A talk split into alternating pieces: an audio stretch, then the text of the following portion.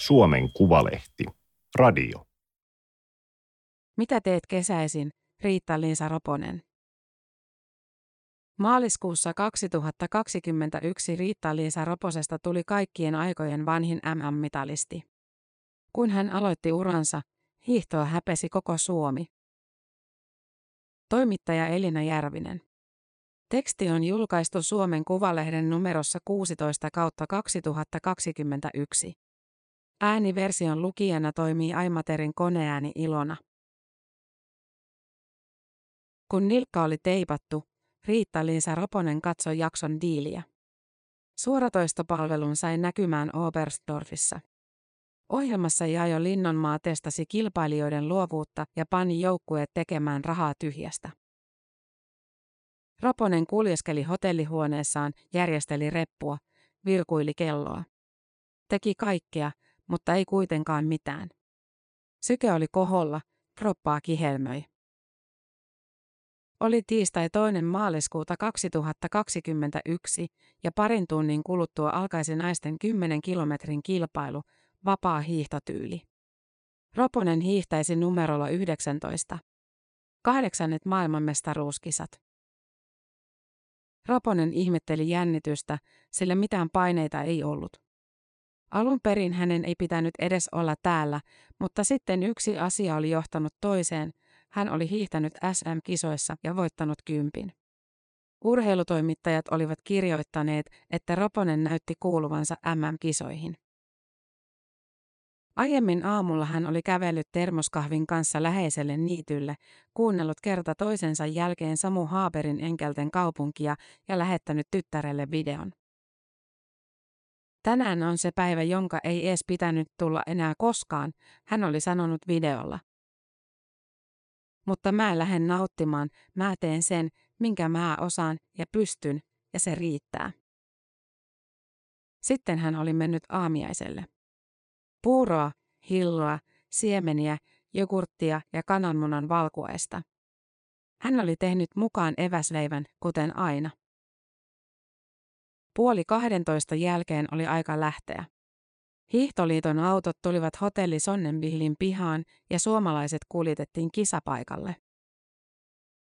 30-vuotias Krista Pärmäkoski, 33-vuotias Anne Kyllönen, 36-vuotias Laura Mononen ja 42-vuotias Riitta-Liisa Roponen. Edellisenä keväänä Roponen oli päättänyt, ettei enää hiihdä arvokisoissa. Ei tavoittele edustuspaikkaa. Hiihtää kyllä kilpaa, mutta vain silloin, kun se sopii hänen suojattiensa aikatauluihin. Iida Roposen ja Eveliina Piipon. Hän ryhtyisi heidän mentorikseen. Iida Roponen on Riitta-Liisa Roposen ja valmentaja Toni Roposen 17-vuotias tytär. Hän hiihtää Visaski Team Kemissä, kuten äitinsä. Heitä valmentaa Toni Roponen. Eveliina Piippo on 22-vuotias tamperelainen hiihtäjä, joka edustaa Vuokattiski-tiimiä.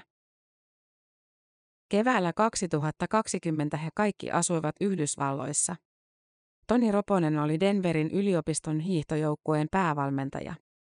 Eveliina Piippo tuli yliopistoon opiskelemaan. Riitta-Liisa Roponen harjoitteli Denverissä ja julkaisi kuulumisia Instagramissa. Joka kuvassa paistoi aurinko. Hän juoksemassa topissa ja sortseissa näköalareittiä, nousemassa rullasuksilla yhtä vuoristotietä ja pyörällä toista. There are definitely reasons why I love Colorado better. Hän julkaisi videon, jossa rullasuksilla oli pantu Toni. Vaihettiin päiväksi hommia. Videolla Riitta-Liisa ajoi autoa aurinkolasit päässä ja tytär kuvasi ikkunasta. Toni huohotti tien varressa ja sanoi, että mahaan sattui. Syke 181. Piti puoli minuuttia vielä painaa, Riitta-Liisa huusi ratin takaa. Ei se ole syy lopettaa treeniä kesken, jos sattuu mahaan. On se kaikkeensa antaneen näköinen, Iida sanoi lopulta. On. Kyllä hyvin veti. Kauden aikana Roponen hiihti Yhdysvaltojen mestaruuskisoissa Hiutonissa ja Suomen mestaruuskisoissa Vöyrillä. Hiutonin kympillä hän oli ensimmäinen, Vöyrin kympillä viides. Ja kun kausi päättyi, he pitivät perhepalaverin seuraavasta kaudesta, ei henkilökohtaisia tavoitteita. Silti Roponen harjoitteli kesällä yhtä paljon kuin ennenkin. Huhti, touko, kesä, heinä, lähes sata tuntia kuussa. Joskus alkuaikoina joku oli kysynyt, mitä hän tekee kesäisin. Talvella toki hiihtelee, mutta entä sitten? Pandemia paheni syksyllä, eivätkä Riitta, Liisa, Iida ja koira päässeet palaamaan Denveriin. Oli jäätävä haukiputaalle. Nyt kun tilanne oli siis tämä, saattoi yhtä hyvin kilpailla. Ei ollut oikein muutakaan. Roponen seisoi lähtöviivalla panta päässä ja hihat käärittyinä. Oberstdorfissa oli 13 lämpöastetta ja häikäisevä paiste. Riitta-Liisa Roponen on lähtöpaikalla, tässä näin, Jussi Eskola sanoi selostamossa. Yle lähetti MM-kisat suorana. Naisten kymppiä katsoi yli 700 000 ihmistä. Eskola kertasi TV-katsojille Roposen uran saavutuksia, kuusi MM-mitalia ja yksi olympiametali, kaikki viesteistä. MM-mitaleista kolme oli kultaa.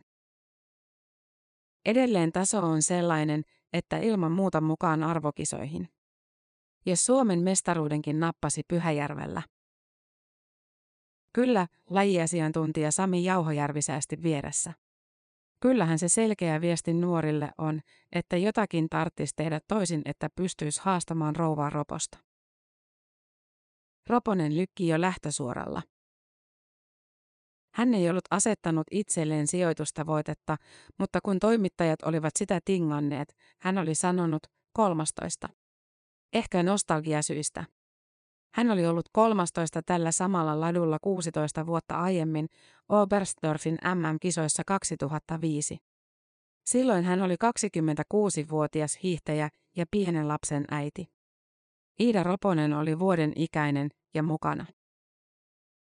Nyt sama sijoitus tosin vaatisi ihan valtavaa onnistumista.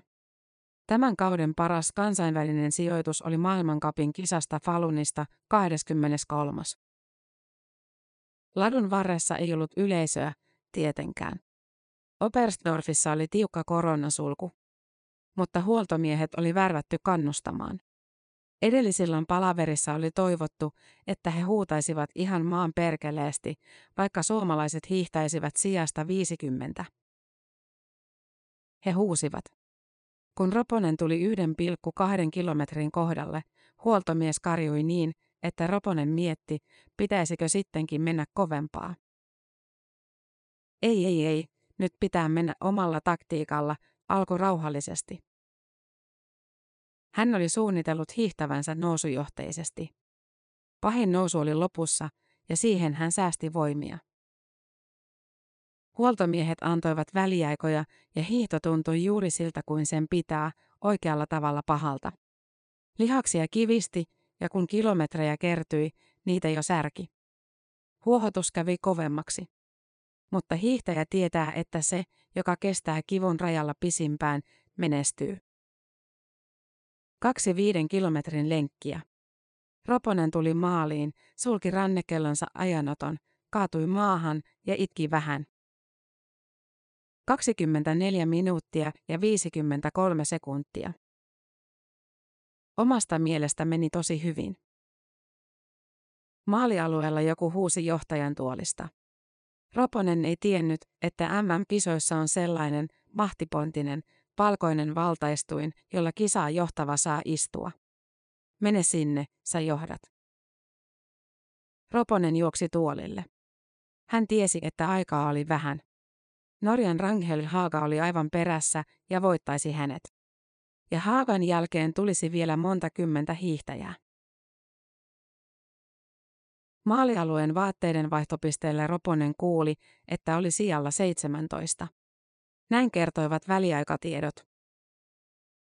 Ei vitsi, että meni hyvin, hän ajatteli. Kauden paras suoritus.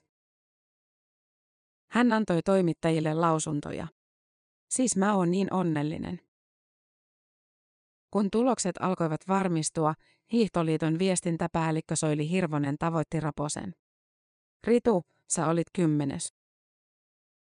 Onks varma? Eikö sieltä muka tuu enää ketään? Ei tuu, sä oot kymmenes. Krista Pärmäkoski oli sijalla 13, Laura Mononen 24 ja Anne Kyllönen 40. Roponen oli kymmenes ja suomalaisista paras. Kisan voitti norjalainen Therese Juhauk, kukas muu.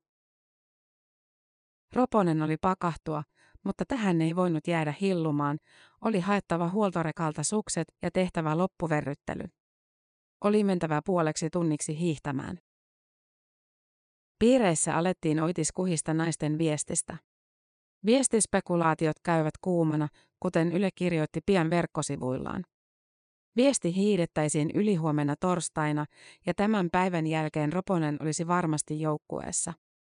Naulattu kolmososuudelle, Sami Jauhojärvi kommentoi jutussa. Roponen hiihti maitohappoja jaloista ja järjesteli ajatuksiaan. Puhelin piippasi viestejä.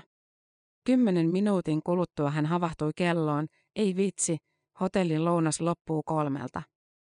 Pakko ehtiä syömään ja sitä ennen koronatestiin. Roposella on tapana katsoa omia hiihtojaan tallenteelta. Oberstdorfin kympillä TV-kamerat tosin näyttivät häntä hirveän vähän. Hän tarkkailee tekniikkaansa. Lähteekö potku tehokkaasti, palautuuko suksi keskelle? Karkaako käsi taas liian sivulle? Mitä symmetrisempi liike, sitä vahvempi työntö. Hiihtäjät analysoivat omia suorituksiaan ja toisten. Terese Juhauk on sanonut katsovansa videolta Iivo Niskasen hiihtoa, sillä tämän perinteinen on teknisesti ihan omassa luokassaan. Suomessa on aina hiidetty enemmän perinteistä, mutta Roponen on vahvin vapaalla. Se on hänen valttinsa, sanotaan. Maajoukkue on tarvinnut häntä vuodesta toiseen, koska vapaan hiihtäjä on huipputasolla niin vähän. Miksi heitä on vähän? Joitakin selityksiä on esitetty. Suomi on liian kylmä maa. Luisteluviihto ei ole kovien pakkasten laji. Pitäisi olla plusasteita, korkeintaan pikkupakkasta. Kuivalla pakkaslumella suksi ei yksinkertaisesti liu. Toinen syy on valmennus. Koska perinteinen on valtalaji, vapaaseen perehtyneitä valmentajia on vähän. Toni Roposta pidetään yhtenä harvoista. Kolmas syy, miten sen nimeäisi. Suomi on aina vastustanut hiidossa kaikkea uutta. 1970-luvulla vastustettiin lasikuitusuksia. Helmikuussa 1974 Juha Mieto hiihti Faalunessa puisilla järvisillä, kun Ruotsin Tuumas Magnusson kokeili uutuuksia, naisia muovisuksia. Magnusson voitti 30 kilometrin maailmanmestaruuden ja Mieto kamppaili toiseksi. Ero yli 50 sekuntia. Se oli Sonnin hiihto, Mieto totesi myöhemmin.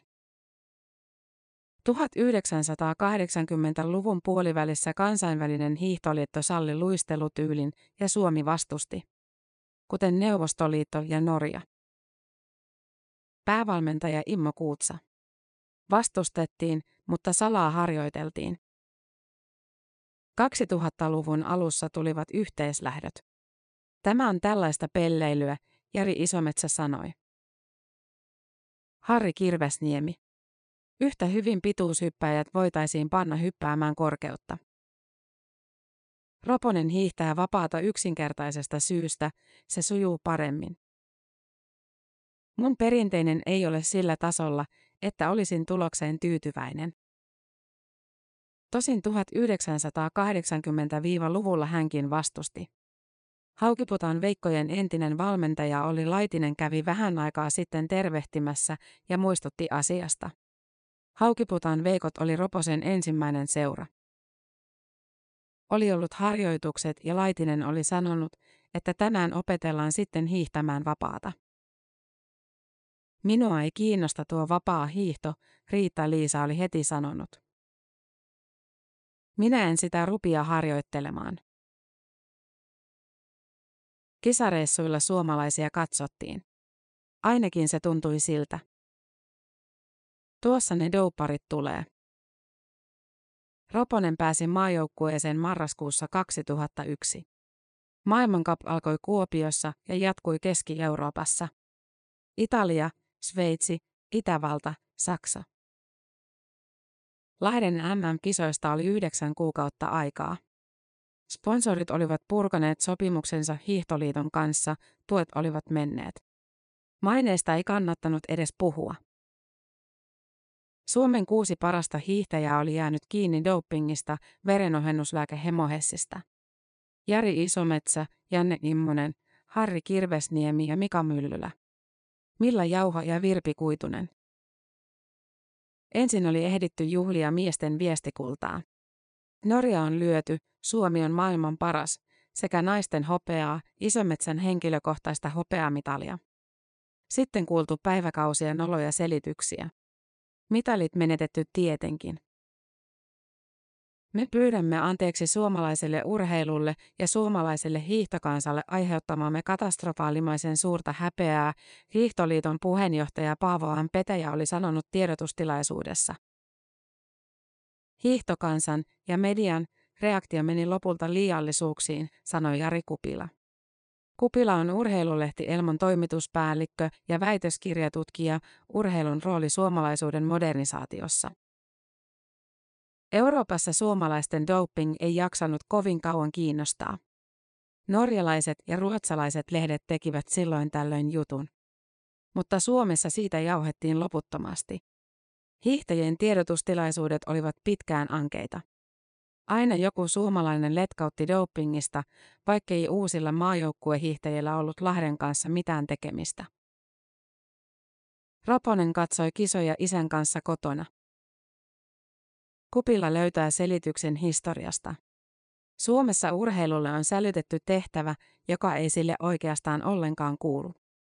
Urheilulla on rakennettu kansallista identiteettiä. Hiilolla ja yleisurheilulla erityisesti. Ei ruotsalainen tai belgialainen ota urheilua sillä tavalla. Me ollaan arvokisoissa aina isänmaan asialla ja usein tietenkin peläten, että taas monataan itsemme. Kukaan ei käärinyt hikisiä urheilijoita lippuihin ennen kuin suomalaiset tekivät niin. Hannes Kolehmainen voitti maratonin Antwerpenin olympialaisissa vuonna 1920 ja maalissa hänen harteilleen kiedottiin villakankainen lippu. Teko oli ehkä hyvän tavan vastainen, mutta mikä näkyvyys? Olympiavoittaja Mika Myllylä hiihti maalisuoraan Nakanossa 1998, sai katsomosta käteensä lipun ja hiihti sen kanssa maaliin. Ja niin edelleen. Sitten saatiin kotikisat Lahteen, maalisuorat olivat pelkkää sinivalkoista merta ja tällainen moka. Siinä jotenkin järki loppui, Kupila sanoo. Ei yhtään nähty, että tämä nyt on kuitenkin vain urheilua. Urheilusääntöjä oli rikottu, mutta ei lakia. Kukaan ei ollut tehnyt rikosta.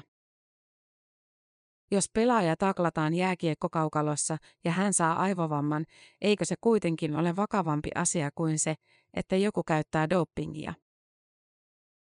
Lahden tapaus olisi pitänyt asettaa mittakaavaan, Kupila sanoo. Olisi pitänyt kysyä, mistä tässä lopulta kohistaan. Kuinka tavatonta doping on? Vuotta myöhemmin pidettiin Salt Lake Cityn olympialaiset ja kolme isoa nimeä jäi kiinni epohormonista.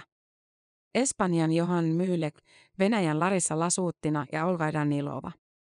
Epoa ei ollut tätä ennen kyetty testaamaan eivätkä hiihtäjät tienneet, että nyt todella kyettäisiin. Doping-käry oli olympialaisten historian laajin. Roponen hiihti Salt Lake Cityssä. Tuolloin hänen sukunimensä oli Lassila. Helsingin Sanomat kirjoitti. Reipas replikoija on ollut hiihtäjä Riitta-Liisa Lassila. Hänen riemunsa 20. sijasta ja veljen luokkakavereille lähetetyt terveiset lämmittivät. Hiidolle tekisi hyvää kuulla lisää Lassilaa.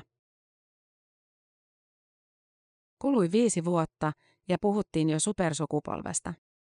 Naisten viestijoukkueesta, joka oli monta vuotta maailman paras. Aino-Kaisa Saarinen, Virpi Kuitunen, Pirjo Muranen ja Riitta-Liisa Roponen. Kultaa Sapporon MM-kisoissa 2007 ja Liberetsissä 2009. Pronssia Vancouverin olympialaisissa vuonna 2010. Päävalmentaja Mangar Dalen valmisti heitä viesteihin uudella tavalla, vei edellisenä iltana pizzalle. Kilpailusta puhuttiin ruokapöydässä mahdollisimman vähän. Norjalaisesta Dalenista tuli hiihdon päävalmentaja keväällä 2006. Lähden kisojen jälkeen tehtävän oli ottanut Rio Jylhä. Hullun homman, kuten oli sanottu. Mutta jotenkin Jylhä oli saanut vahinkoja korjattua. Hiihto alkoi muuttua. Jos ennen painettiin perkeleen voimalla suolla, nyt harjoiteltiin toisin. Perehdyttiin kehonhuoltoon ja tutkittiin, miten rankkaa harjoittelua voi parhaiten kestää. Miten ylipäätään pitää harjoitella. Kilpailuradat muuttuivat. 50 kilometrin kilpailu ei enää tarkoittanut kahta 25 kilometrin lenkkiä, vaan 86 kilometrin lenkkiä. Stadion alueella hiidettiin enemmän, laskettiin enemmän alamäkiä. Oli tärkeää miettiä taktiikkaa. 1990-luvun kestävyyskone olisi tuskin enää pärjännyt. Myös doping-testit tarkentuivat. Vuonna 2009 alettiin käyttää biologista passia ja hiihtäjien veriarvoja seurata pitkin vuotta. Käyrät oli syytä pitää tasaisina. Tämä ei tarkoittanut, että doping olisi hävinnyt maastohiihdosta. Ongelma on merkittävä edelleen. Mutta hyöty kutistui, koska annokset pienenivät. Roponen hiihti noina vuosina parhaita suorituksiaan. Sapporon MM-kisoissa 2007 hän oli yhdistelmämatkalla viides ja vapaan kympillä seitsemäs. Vuonna 2009 Liberetsissä 30 kilometrillä kuudes. Ja kuudes myös kympillä Vancouverin olympialaisissa 2010. Henkilökohtaista mitalia hän ei voittanut. Olympialaisten aikaan hiihtäjistä tehtiin näyttävä TV-dokumentti Ihanat naiset Vancouverissa. Siinä valmistauduttiin kisoihin, hiihtäjät kehuivat toisiaan ja joukkueen yhteishenkeä. Se oli kaunistelua. Välit olivat kireät moneen suuntaan. Kuin kissa ja koira, totesi Ainokaisa Saarinen myöhemmin kirjassaan. Hän tarkoitti roposta ja itseään. Tulimme toimeen yhtä hyvin kuin aina, eli emme lainkaan. Minua kohtaan Ritu on ollut äkkipikainen, negatiivinen ja huonokäytöksinen, mutta tuskin hänkään minusta Oodia laulaisi. Saarisen kirje julkaistiin syksyllä 2016. Tahto, Aino-Kaisa Saarisen kahdet kasvot. Seuraavana vuonna julkaistiin Roposen kirja. Äitinä huipulla Riitta-Liisa Roposen tarina. Siinä ei puhuta huonoista väleistä lainkaan. Joukkueessa oli tuolloin ja on edelleen monta vahvaa naista ja erilaisia persoonia. Roponen sanoo, ettei hän ole lukenut Saarisen kirjaa. Itse hän ei ryhtynyt tahallaan puhumaan ikävistä asioista. Ne ovat olleet hänen urallaan vain sivujuonne. Ei mulla ollut tarvetta alkaa kertomaan. On selvä, että kun iso porukka liikkuu, kaikkien kemiat ei vain natsaa. Onhan siellä ollut jos vaikka mitä toimimattomuutta. Sami Jauhojärvi oli oikeassa. Roponen hiihti Oberstdorfin viestissä kolmososuuden. Jasmi Joensuu aloitti, Johanna Matintalo jatkoi ja kun hän tuli vaihtoon, Suomi oli kuudentena. Norja, Venäjä, Saksa, USA, Sveitsi, Suomi. Nyt Riitta-Liisa Roposella on kiusallinen tilanne, Jauhojärvi sanoi selostamossa. Lähteäkö ottamaan kärkeä kiinni vai hiihtääkö puhtaasti omaa hiihtoa? Viisi kilometriä matkaa. Selostaja Jussi Eskola. Sehän oli mahtihiihto haukiputaalaiselta tuo kympin kilpailu. Kuinka kävi? Roponen kuroi kiinni kaksi maata ja Krista Pärmäkoski lähti viimeiselle osuudelle neljäntenä. 13 minuuttia myöhemmin maalisuoralla Pärmäkoski ohitti USAan. Suomi voitti pronssia. Viestijoukkue huusi maalissa ja hyppi Pärmäkosken päälle kasaa, Jussi Eskola huusi studiossa. Tämä oli hei voitto näille naisille. Tämä oli voitto. Sami Jauhojärvi oli pitkään hiljaa. Minun pitää vähän kerräillä, hän sanoi ja pyyhki poskiaan. Kyllä, täällä on tunnetta selustuskopissa, summasi Eskola. Pian laskettiin, että Roponen oli tehnyt historiaa. Hän oli MM-hiihtojen kaikkien aikojen vanhin mitalisti. Kuukauden vanhempi kuin japanilainen Noriaki Kasai, joka sai pronssia sekajoukkuemäessä 2015. Jauhojärvi sanoi, ettei ollut odottanut tätä. Jos joku olisi hänelle ennen kautta sanonut, että Roponen saa helmikuussa MM-mitallin, en olisi uskonut. Jauhojärvi lopetti oman hiihtouransa kolme vuotta sitten. Hän aloitti samoihin aikoihin kuin Roponen. Oberstdorfissa maajoukkueen fysioterapeutti antoi Roposelle jumppaohjeita. Niillä saisi vasenta nilkkaa kuntoutettua. Sitä, joka piti teipata 10 kilometrin kilpailua varten. Roponen tekee liikkeitä päivittäin. Hän laskee, että jos lievän virheasennon saisi korjattua ja hän hiihtäisi yhden kilometrin edes sekunnin nopeammin, 30 kilometrin kilpailussa sillä olisi jo merkitystä. Ensi vuoden olympialaisissa on se 30 kilsaa vapaalla. Mikä olisi mun päämatka siellä? Roponen on päättänyt, että pyrkii vielä olympialaisiin Pekingiin 2022. Ne olisivat hänen kuudennet olympialaisensa. Sotsissa 2014 Roponen sanoi, ettei sata varmasti enää hiidä enää olympialaisissa. Kisat menivät huonosti. Häntä ei valittu yhdistelmämatkalle ja 30 kilometrillä hän epäonnistui 26. Hän matkusti kotiin ja itki kolme päivää sohvalla. Oli surkea urheilija ja ihminen. Metriäkään en hiihdä enää tänä vuonna. Seuraavana viikonloppuna hän hiihti maailmankapin kisassa Lahdessa. Toni Roponen puhui lähtemään, mennään muuten vaan, ei tarvitse kilpailla.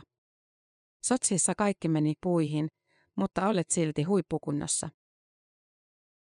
Riitta-Liisa pohti aikansa. Sama kai hiihtää, jos kerran menee. Tämän kauden jälkeen päätös oli selvä, hän sanoo. Pekingin. Kyllä, van more year. Tämä oli Suomen Kuvalehden juttu Mitä teet kesäisin, Riitta-Liisa Roponen. Ääniversion lukijana toimi Aimaterin koneääni Ilona.